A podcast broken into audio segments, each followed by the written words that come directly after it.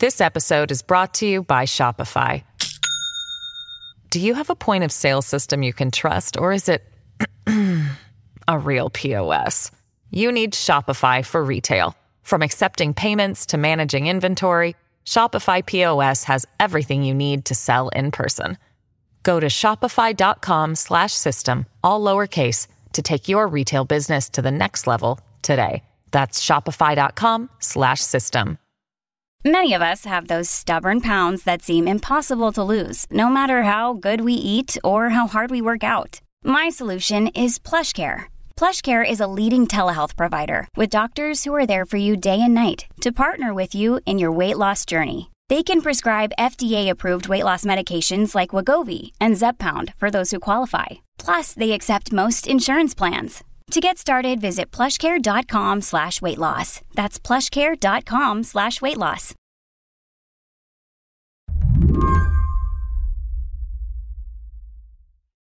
Dr. Don Garcia has a way of describing COVID's impact on Latino communities. It's not subtle. He calls it biologic genocide.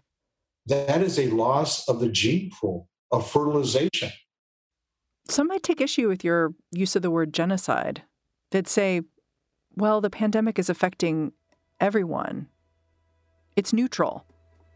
Well, it's not neutral to me because I'm in the eye of the fire. Where Dr. Garcia is, more precisely, is Clinica Romero. It's a health center in Los Angeles, which is a city that's seen its Latino population ravaged over the course of the pandemic. It would be neutral if every community was equally affected or everyone's homes would be are burning, but that's not the case. The homes or the families of the West Side are not being burned down the way they're being burned down in Boyle Heights, East Los Angeles, Pico Union, Westlake. So you're saying allowing that to happen is a choice? Yes. I read this statistic the other day that the mortality rate among Latinos increased by 48% during the pandemic in Los Angeles. I feel like you must know that statistic in your bones. Well, I know it in my bones because I'm a member of the community, and I not only know it in my bones, but in my blood. Take a minute and consider this fact. Black, Native, and Latino Americans, they're about twice as likely to die of COVID as white Americans, even now when so many people want to put this coronavirus in the rear view. Dr. Garcia works primarily with people who are struggling to make ends meet, a lot of essential workers. Sometimes they're undocumented. He says even when his patients developed COVID symptoms, they were hard to reach. Many of them would not seek testing. If they did seek testing, they would not identify themselves necessarily as being positive. Sounds like there's a lot of fear. Of course there's fear, because any type of identification to any governmental system, that it could jeopardize at some point their immigration status or seeking citizenship or permanent residency in this country. There's this one family whose story sticks with him, a young mom living with her parents. It was a few months into the pandemic when they tested positive. So now you had an infectious situation where there was no sense of quarantine, of separate rooms. They shared the living room. They shared the kitchen or dining area, if they even had that. Here, the infant was at risk. The mother became infected, and they had to live with the infection. I noticed something as I was listening to you talk about this woman's story. You did this funny thing. You did this little laugh when you explained her circumstances. And it caught my attention because I don't think you think this is funny. No, you're correct. I don't think it's not funny at all. It's very serious. Today on the show, while much of America is throwing off its masks, Dr. Garcia is worried his patients are anything but done with COVID. I'm Mary Harris. You're listening to What Next? Stick around.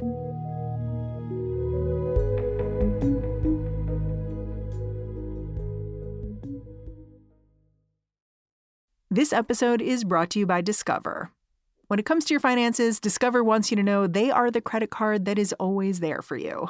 With 24/7 U.S.-based live customer service, everyone has the option to talk to a real person anytime, day or night.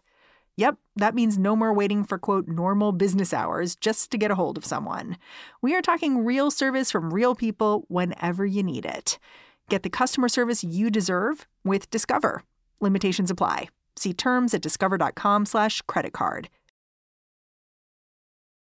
Dr. Don Garcia takes pains to remind people that his clinic is technically a federally qualified health center. These centers were set up during the Johnson administration's war on poverty to serve impoverished neighborhoods. They got some federal money, but for the most part, they are working on a shoestring budget with some high-needs patients. And that makes it hard to give everyone the attention they need. But Dr. Garcia, he tries. I'm sure in the beginning of the COVID pandemic, you, like a lot of doctors, were just rushing to get care to your patients and your neighbors. But I'm wondering, when was the moment that you got angry? I got angry immediately. Why? Well, because they and I are one of the same. I came from the same background and same healthcare system experience. My own family is no different than any of the patients I see, if it be grandparents, uncles, aunts, parents, or cousins. When I see a patient, I don't see them as a patient. I see them as my own family. What made you angry? What made me angry is that I was receiving healthcare services that were 180 degrees opposite than what my patients were receiving. I mean, how could it be that I could go home and receive services and care, but I could not deliver that care to my own patients? How can I be there with my patients who had a higher morbidity, mortality rate than myself, a higher positivity rate, yet they did not have the access to the services that were required for a pandemic as I did? What kind of services? Like, are you talking about a COVID test, for instance? You could just get one? Yeah, COVID testing, the vaccine, monoclonal antibody. All the services that were being initiated were not available to the community of families and patients that I was serving. Yet I had access to that.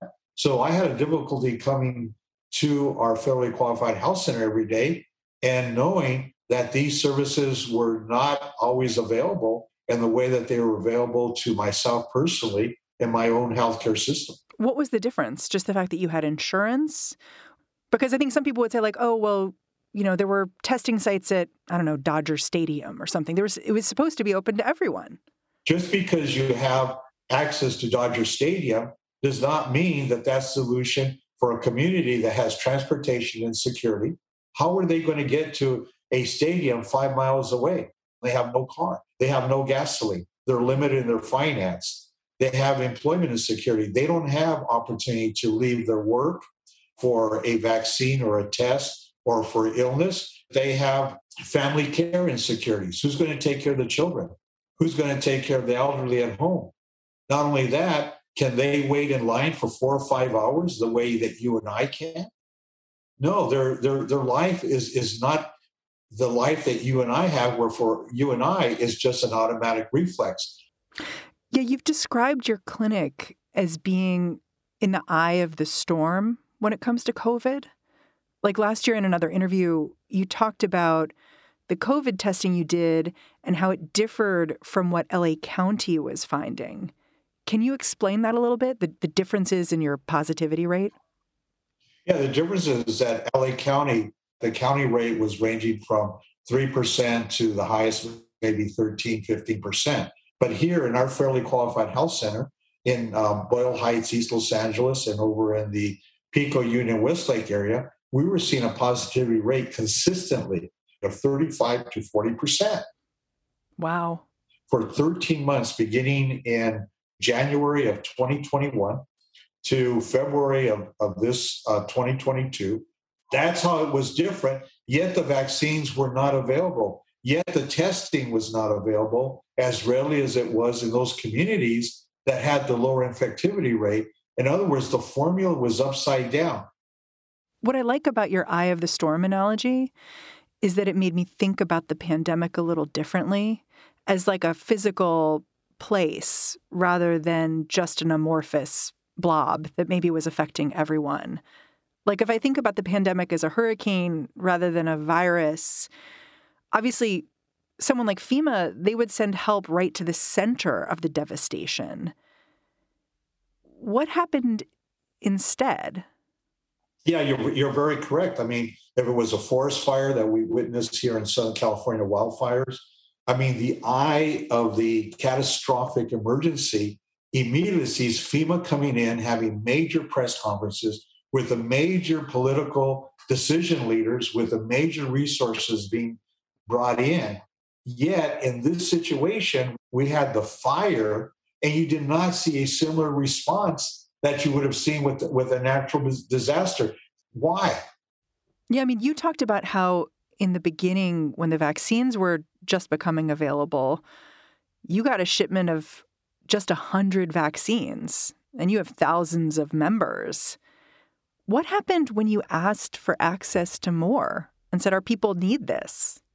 There was a shortage of vaccines because what was happening is that the vaccines were being sent to the mega centers.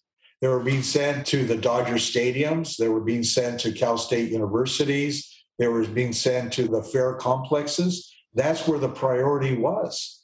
And then whatever was left or available was then sent to the outlying federally qualified health centers or certified sites that were out in the neighborhood. I had an opportunity to testify at the White House task force on COVID-19. And I brought this concern. I said, why have you not brought in those of us who are down in the eye of the storm where the fire is existing, fairly qualified health centers who are part of the federal healthcare system? Why have you not brought us in as the experts to give alternative solutions and options to the communities of highest risk? What'd they say? There was no response. I've never had a response to this day. I wonder if you see any evidence that people in positions of power have changed their approach as time's gone on. Like now that antivirals are available or monoclonal antibodies, is it easier for you as a clinician to access those treatments for your patients? No, it's not, because we're still not updated with the recent monoclonal antibodies by providing support, financial support to acquire the necessary medical equipment technology. Number two, the medication we know is in a shortage because of the volume of need. I don't have access to that. We requested access 2 weeks ago, and we're still waiting on our supply to be delivered because there's a shortage of that medication. So it still becomes frustrating. There's no concern when we know there's going to be a spike of this viral infection in July and a larger spike in January of 2023. Are we going to revisit the same inadequacies, the same unpreparedness? That's interesting that you say we already know we're going to have a spike in July and next winter. Right. What do we need to do differently? What do we need to do better? We'll be back after a quick break.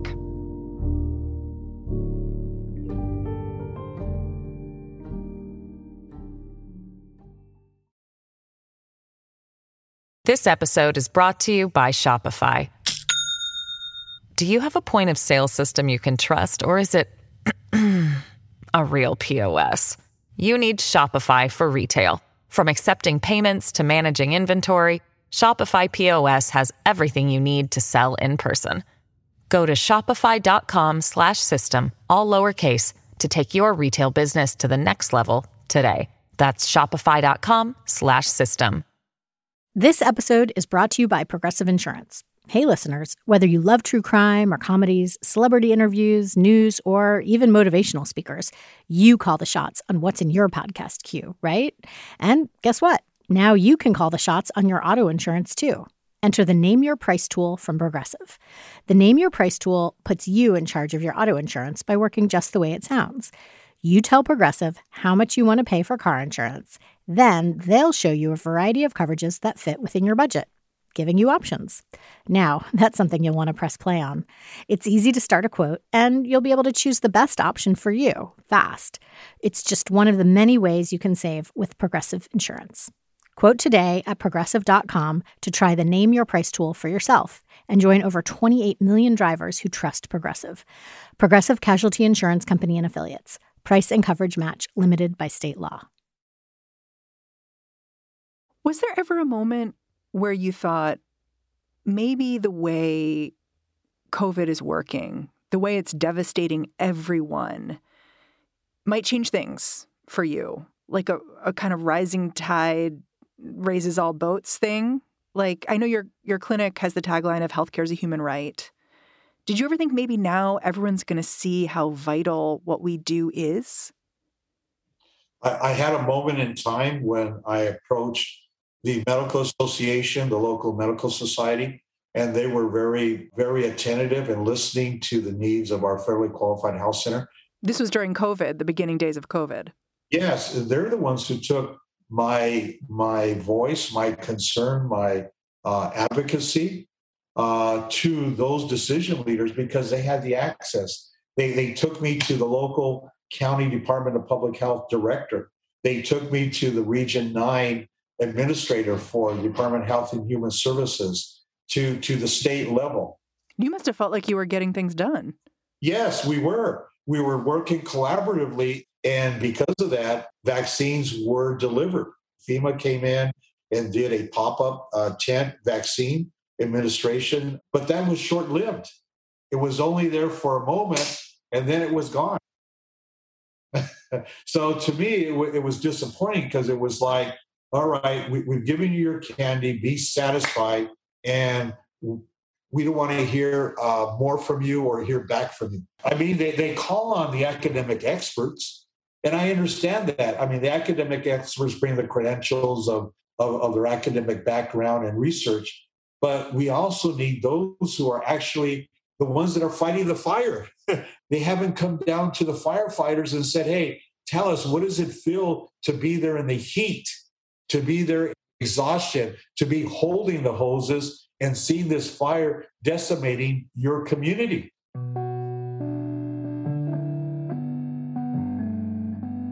Fast forward to now.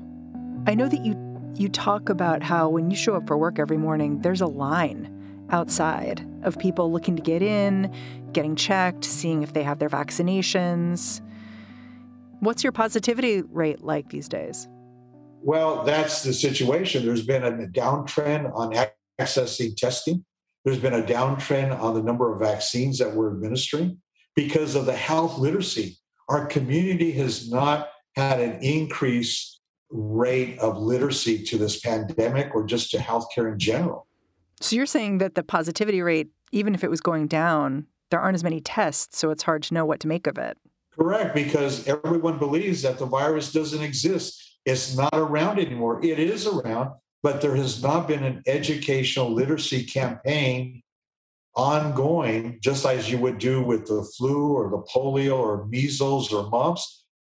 The one message people are getting is they're seeing stuff like last week, the mask mandate was struck down on public transportation by a judge. And I'm sure you, just like me, saw those videos of people, you know, putting their masks in the air and celebrating on planes. Finally!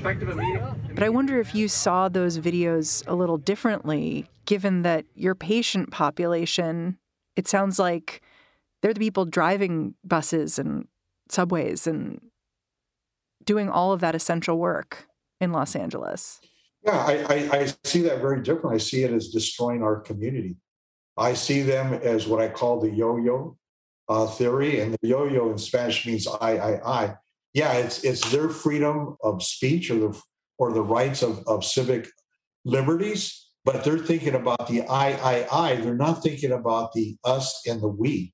I still wear a mask as a role model to display, to demonstrate that there is still a pandemic, that we still need to be aware of it. We still need to follow protective measures. Now, they may think I'm silly, but I need to be a role model to my patients, to my community, wherever I go, and say, we still need to wear the mask. If you're not wearing it, I'm wearing it. Maybe it will tell a story for you. When I think about where things stand now with the pandemic, I think about the way the public health community has dealt with other infectious diseases. Like I think about tuberculosis and maybe HIV. And I wonder if you have a historical analogy you think about. We do know that the highest rates of gonorrhea, syphilis, chlamydia are in the lower socioeconomic communities. And that would include the Latino community, but other communities of color. But we also have a human papillomavirus, which is never talked about. Which can cause cancer. Cause cervical cancer. Those rates are even higher than the gonorrhea rate, the syphilis rate, the chlamydial rate, and the tuberculosis rate. Yet we don't talk about it, yet it has an effect on the reproductive system of this community. So you're saying being ignored is to be expected? Right. I share your concern that as infectious diseases grow and spread, become regular parts of life, they tend to move to marginalized communities, and then some people seem to want to forget about them. But I think it's interesting to look at COVID and compare it to HIV, for instance, because when the gay community really banded together to demand a public health response to their people who were hurting, it did have an impact. And I wonder if you think about that when you think about bringing your patients together and having them do that kind of work, advocate for themselves. Do you feel like that's possible? It's not possible in this country because the resources, the expertise, the allowance is not there like the gay community. What do you mean? Well, the gay community had the resources, the literacy, the knowledge, the familiarity that it was killing off the gay community. And they would not stand for it. They had resources. They had financial resources. They had the political lobbying to go to elected representatives. They made a demand. They were on the media every day. There was a story was being told. They were organizing. They had individuals who could do this every day.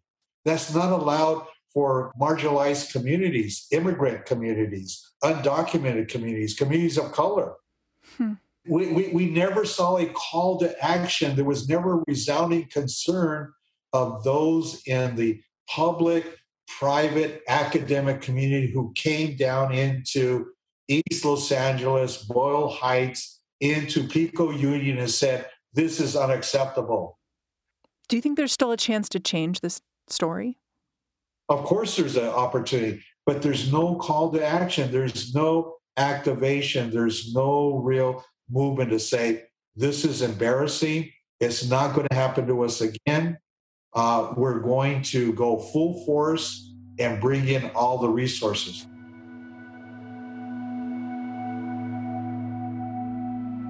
Dr. Don Garcia, I'm really, really grateful for you joining me and giving me a glimpse into what your clinic is up to. Our community is always grateful for anyone who wants to listen to our story. Dr. Don Garcia is the medical director at Clinica Romero in Los Angeles. And that's our show. What Next is produced by Carmel Del Shad, Elena Schwartz, and Mary Wilson. We're getting a little help these days from Sam Kim and Anna Rubinova.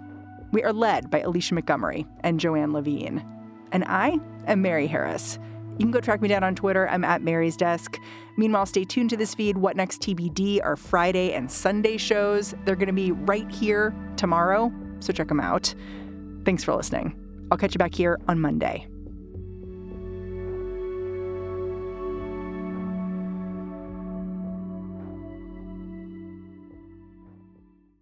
This is the story of the one. As head of maintenance at a concert hall, he knows the show must always go on. That's why he works behind the scenes, ensuring every light is working, the HVAC is humming, and his facility shines. With Grainger's supplies and solutions for every challenge he faces, plus 24/7 customer support, his venue never misses a beat. Call quickgrainger.com or just stop by. Grainger, for the ones who get it done.